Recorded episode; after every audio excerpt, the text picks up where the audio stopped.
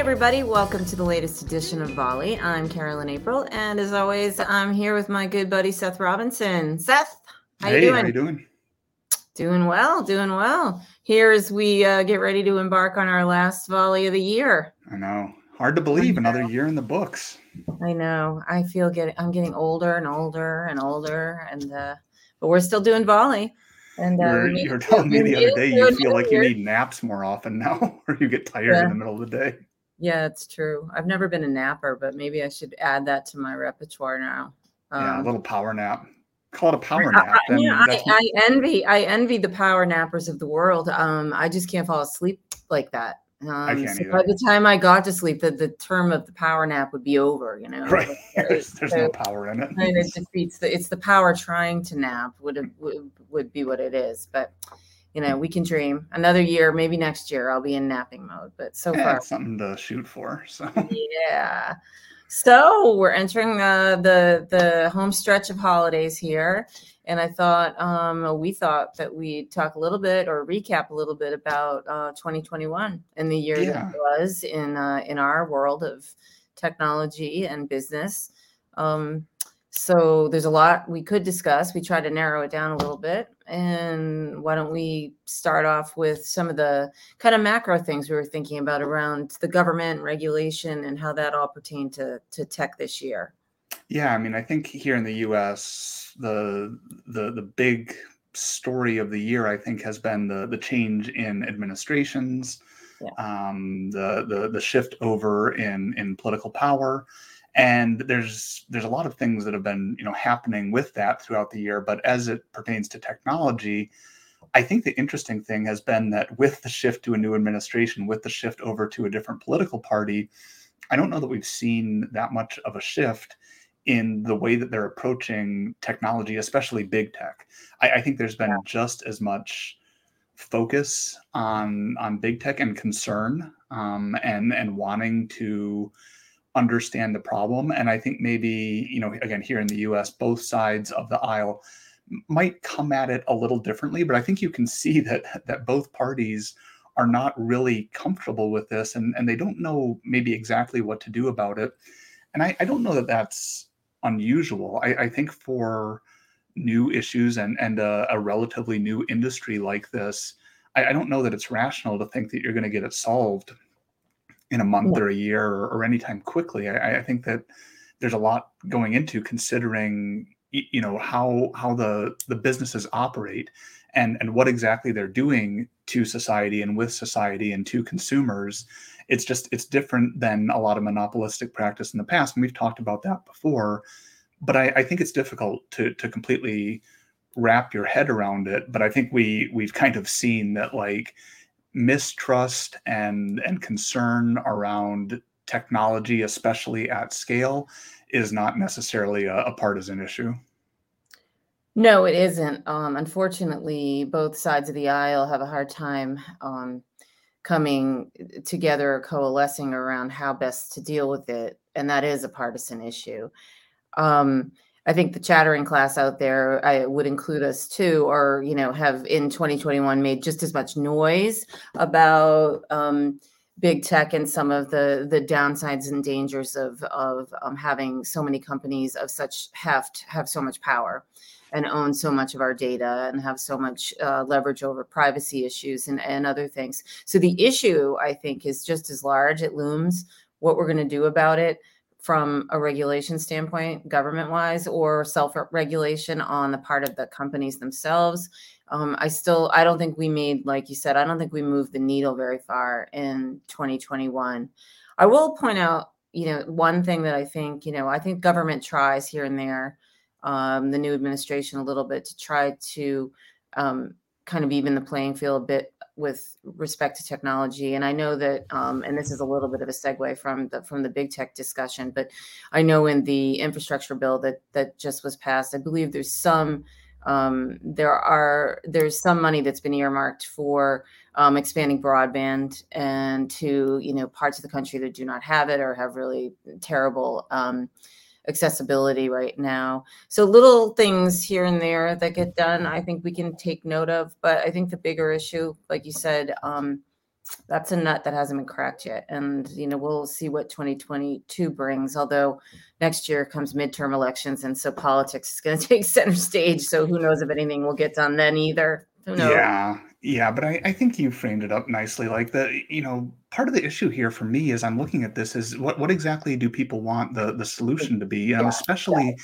for these things that are happening at scale. And so it's like, do you do you simply want the, the company to be smaller and in most cases you know uh, making the company smaller would mean that it's not a company at all because the, the, these companies exist because they are networking people at scale that's the whole point of their existence and I, I guess there's maybe a philosophical question there about whether that is a good or a bad thing um, but uh, assuming that it's maybe even a neutral thing how do you watch over it? How do you how do you regulate it? And you mm-hmm. mentioned privacy. You know, I, I think privacy and competition are, are often kind of at odds with each other, uh, and privacy and the services that we all enjoy are kind of at odds with each other. But the way that the governments around the world may choose to deal with these big companies will eventually have downstream impact on the smaller companies. And and, and I think that leads us into the, the second big topic for the year, which is security we, have seen these massive security breaches at SolarWinds and Kaseya and and attacks on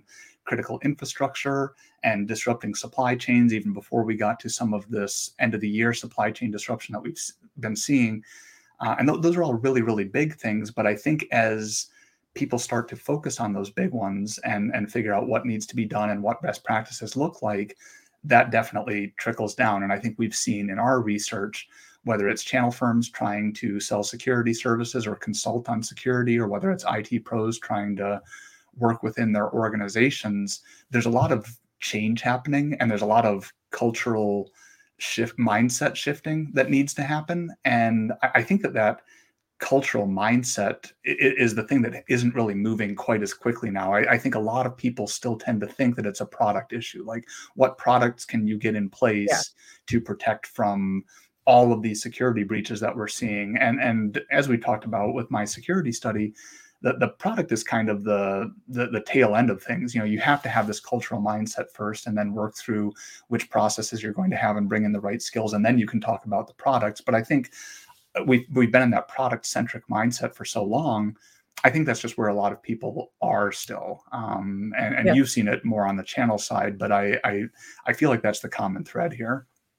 No, I, I think that the the um, the easy fix that a product kind of conjures in your mind is uh, uh, is where we're stuck at the moment, and we don't pay enough attention to behavior, which is really important, and then constant vigilance. Um, there's no such thing as we fix the security problem. You know, I mean, we fix the immediate one, maybe you know whatever's bothering us today, but uh, a new one's going to come up tomorrow, and I think that's one of the challenges that a lot of the smaller channel firms have fa- uh, have been facing and we did see this in our data is that you ask them you know why haven't you gone to down further down the road with your security cybersecurity business that aspect of your business? And and one of the number one answers was it's simply too difficult for us.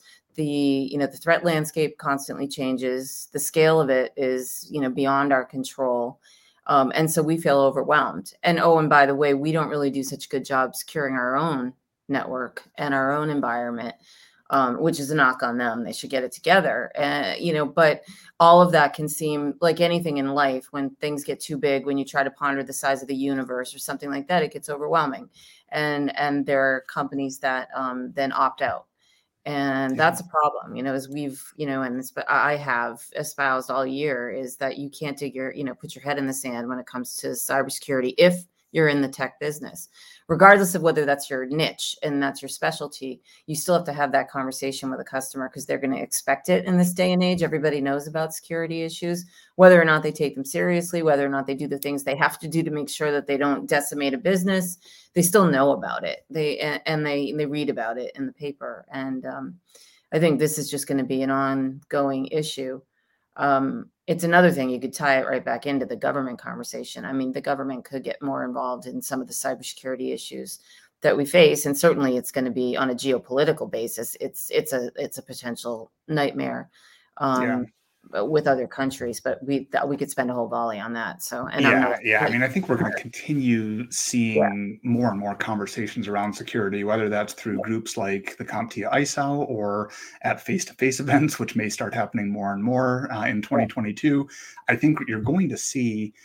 Uh, you know this this massive volume of conversation and then the question is what's the content of that conversation right are, are you mm-hmm. talking about the right things that are really going to move the needle and, and moving out of that product centric mindset into talking about zero trust and having a mindset around that not just you know what what are the specific steps that you can follow. So it'll be it'll be interesting to watch um, but but hopefully you know that all leads into i think i think what you and i saw as the, the big theme from this year and there were lots of pieces of this but i think we we, we saw so many different parts of technology or the technology industry um, driving towards resilience, whether that's you know mm-hmm. resilience for businesses, resilience for for workers, and and the choices that they have in their work arrangements. Uh, that that thread of resilience seemed to to really run through a lot of the, the the topics that we saw. Look when we looked back through the year. Yeah, no, I, I like that as a theme, and I think it's one of the the um, the positives that we can take away from what have been other what has been otherwise a fairly downbeat couple of years um, because of the pandemic and all of all of, all it has wrought.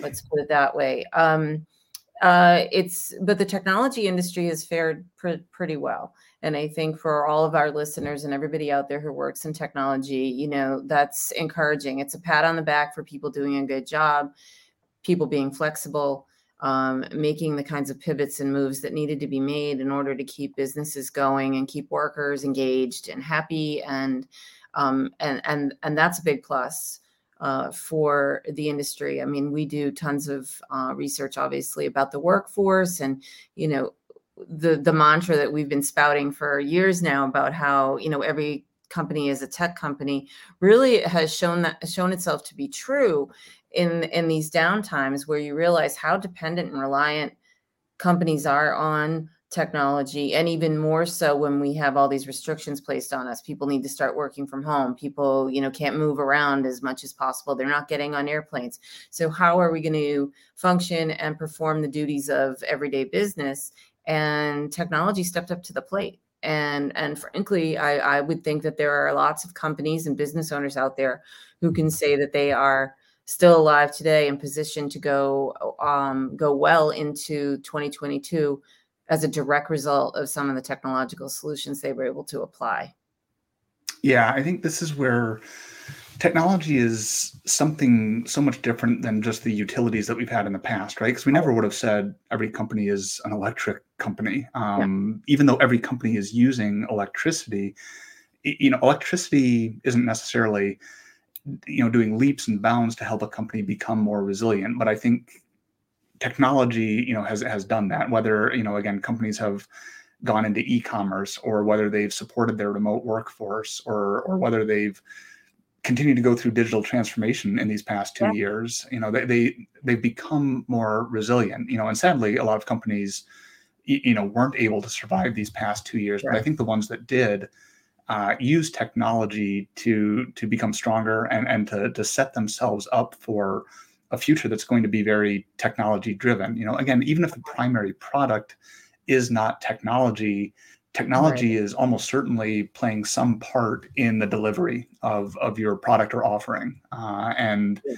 and so it's been you know encouraging to see that it's obviously been you know kind of comforting being here within the the technology industry to, to see that mm-hmm. it's been faring so well yeah. uh, and it's it's opened up a lot of questions you know the, the, this whole question that's been kind of resonating throughout the year and will definitely carry forward into next year around remote work i i don't think is one that's been answered yet and i, I think it's going to take some time before it gets answered i think we read about people that want to change their work arrangements um, but it's it's a little hard to tell exactly how that's going to impact the the entire economy. And and you and I talked mm-hmm.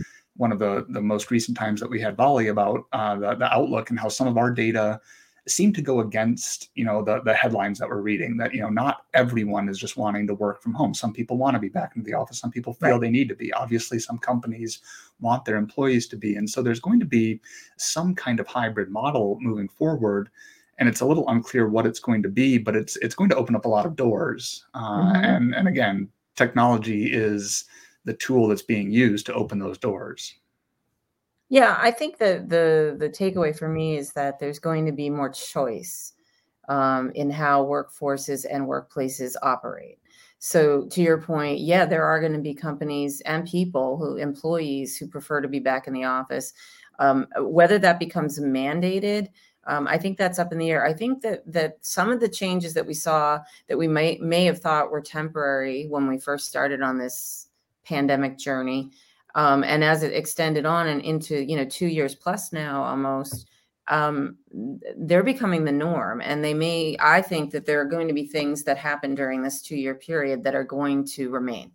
And, and you know, I was reading a funny article today at uh, in the I don't, I don't know it was either the New York Times or the Wall Street Journal about how people had to change their holiday traditions over uh, during these last two years didn't get together the, the obligatory trip to your in-laws house or to you know whoever's for christmas dinner or whatever it happened to be um, didn't happen over the last two years for a lot of families. And they thought that they, and while there's a huge group that are really eager to return to that, this article was about that other group that are like, you know, we survived those two years without doing that same thing that we did as a tradition for the last 40. And so maybe we're going to do different things from now on.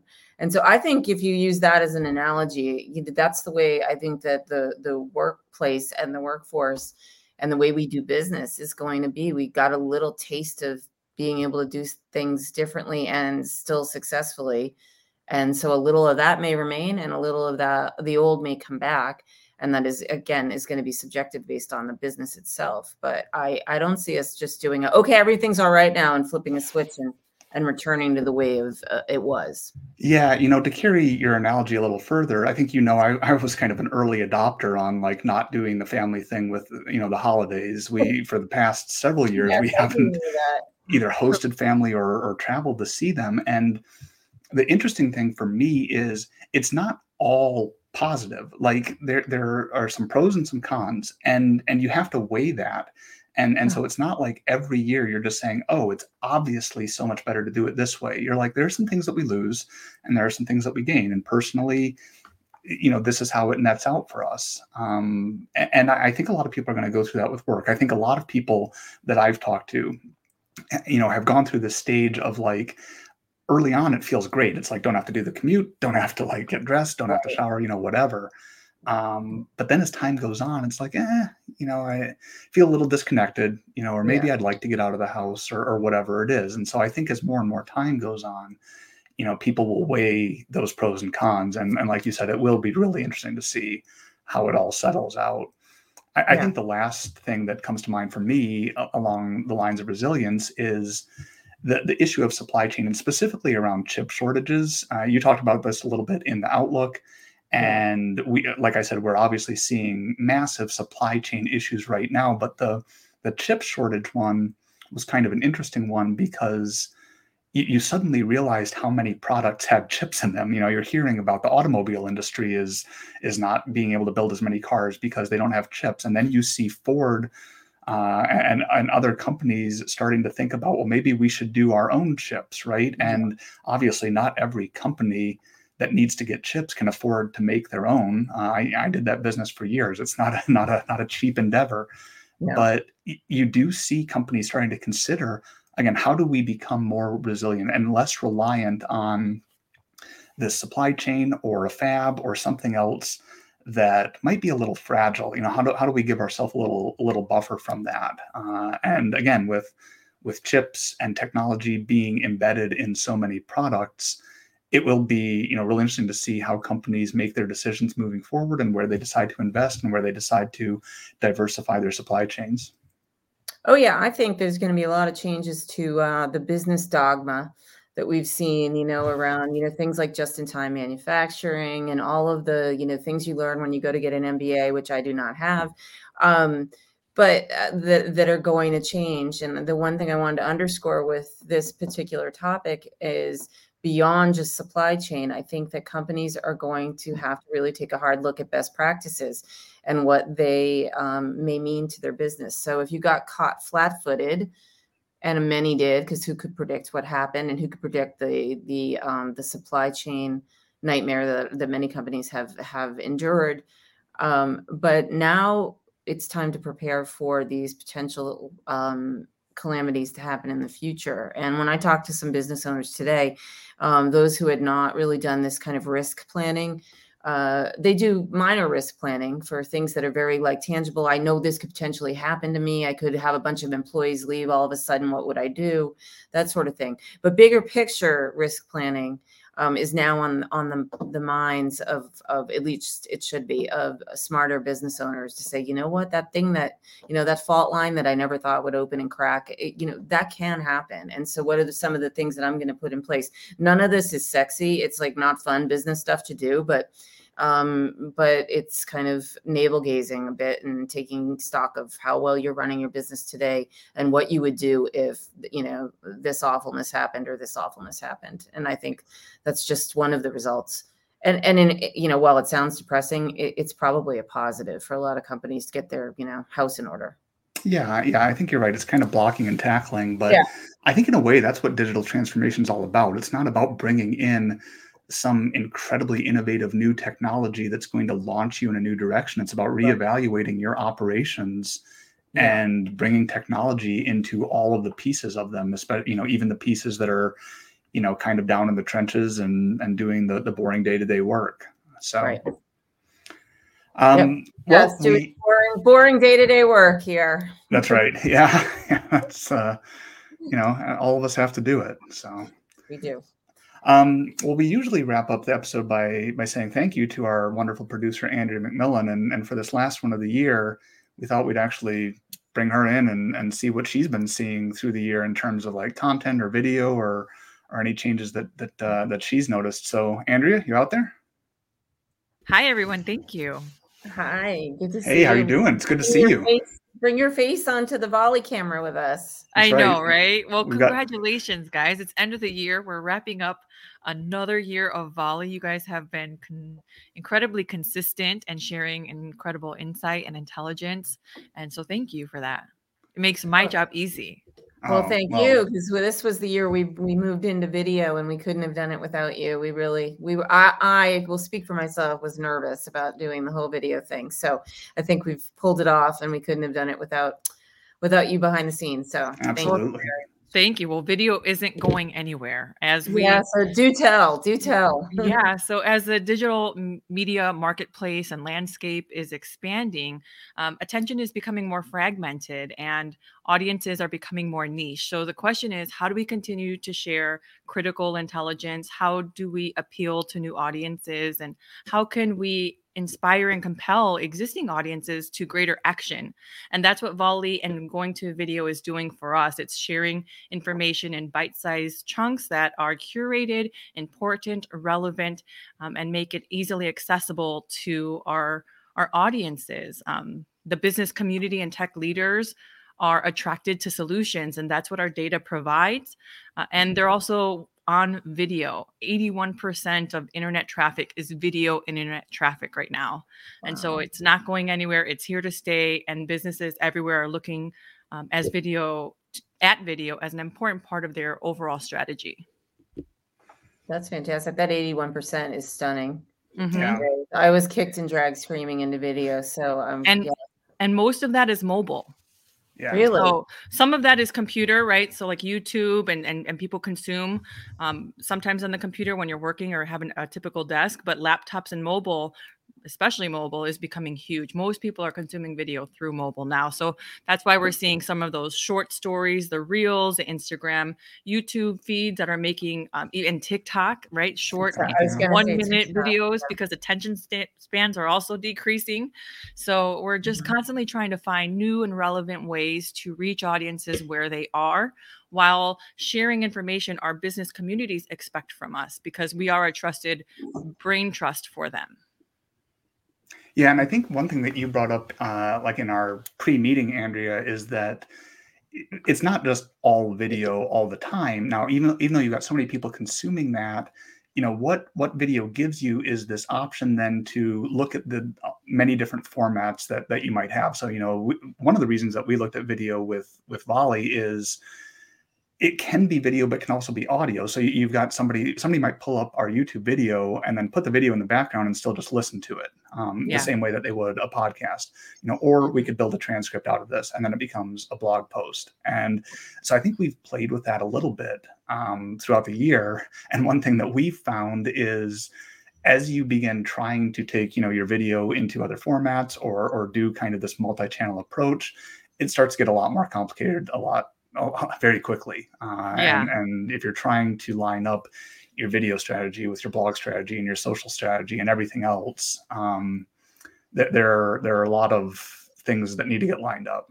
Yeah, it definitely complicates the overall execution. But Volley is unique because you had such a strong audio platform already and an audio listener base. And so going to video was just the the natural evolution this year especially after covid 2020 when everyone was basically forced to video content more and volley already had the audio sh- audio base. Adding video wasn't um, a hard transition. It was natural evolution and we're just going to continue to to play around with that format and offer both content types because people consume that content just like you said in in different ways. I'm um i do that. I watch video. I like to see people's facial dynamics and features. To me it adds value but then sometimes i'll put it on the background and then listen to it you know while i'm working or something. But i appreciate having video as an option. It gets it, it, gets back to our point about choice you know? Yes. And so um you know it, it's it's gives you the user the uh the options of how they want to consume mm-hmm. technology. Yeah. It's been it's a it's a long ways from when you had like three channels on your television set and that you had to watch just whatever those three shows were on TV as I date myself. And Very then yeah. And do you know that our brains process visuals 60,000 times faster than text or, or, images? So, even though we have research reports and they're widely consumed and anticipated each month, it just video enhances our ability to process that information. Somehow it retains a little bit better when you have some sort of visual to go along with what you're you're you're consuming. Yeah i totally see that. Yeah yeah definitely something to uh, continue exploring for for next year. And uh and andrea i know you're not only the producer for our show we you know we love having you but you've got you know quite a bit going on. So you got some things that you want to pitch that are happening in 2022 yeah, we have, um, of course, we have Volley and Trend Watch, which are our research shows dedicated to sharing these critical intelligence in curated ways. Um, and then we also have our community group video feeds. So we have top tech trends from our emerging tech community that's coming up in 2022. So be on the lookout for that. And we also have a new series titled From Promise to Profit that will also air in 2022, both from the emerging tech community. The MSPs have had a very successful run with the Shoring Up Security um, show with MJ, featuring MJ Shoer as a host, and he yeah. brings on um, industry experts and, and leaders to share about cybersecurity. And then for um, and really those are the main ones that we're going to continue for next year right now. Yeah. We have more in development, but but um, these are the main ones I want to focus on. So stay tuned. Right? So stay tuned. Maybe we should start TikToking, uh, Seth. Our, oh, oh, wait, I forgot a major, another major one is top, is our Tech Jobs Report new series coming out featuring head of research Tim Herbert. Um, he's vice president of research, and so that will be a new show that we're also going to air uh, in January. So lots coming up in the pipeline. And that yeah. one features you too, right? Yeah, I'm a host of that one. So Perfect. great stuff. Yeah, I'll get you in front of the camera more. So. Yeah. Definitely tune in for that. Um, well, you'll be busy in 2022, as I hope we all are. Um, Seth, another year in the books. Um, it was a good one, I think, for our for our little show here, and uh, hopefully next year brings even better things. Yeah, yeah. I uh, once again, I'm not traveling to see family uh, this year, but it's it's great to end the year here with our Volley family. So oh. it's good to see both of you. Yes. Likewise. Well, happy New Year, guys. Happy holidays. All right. Great. We'll talk to everyone next year. Take care. See you in January. Bye. Bye.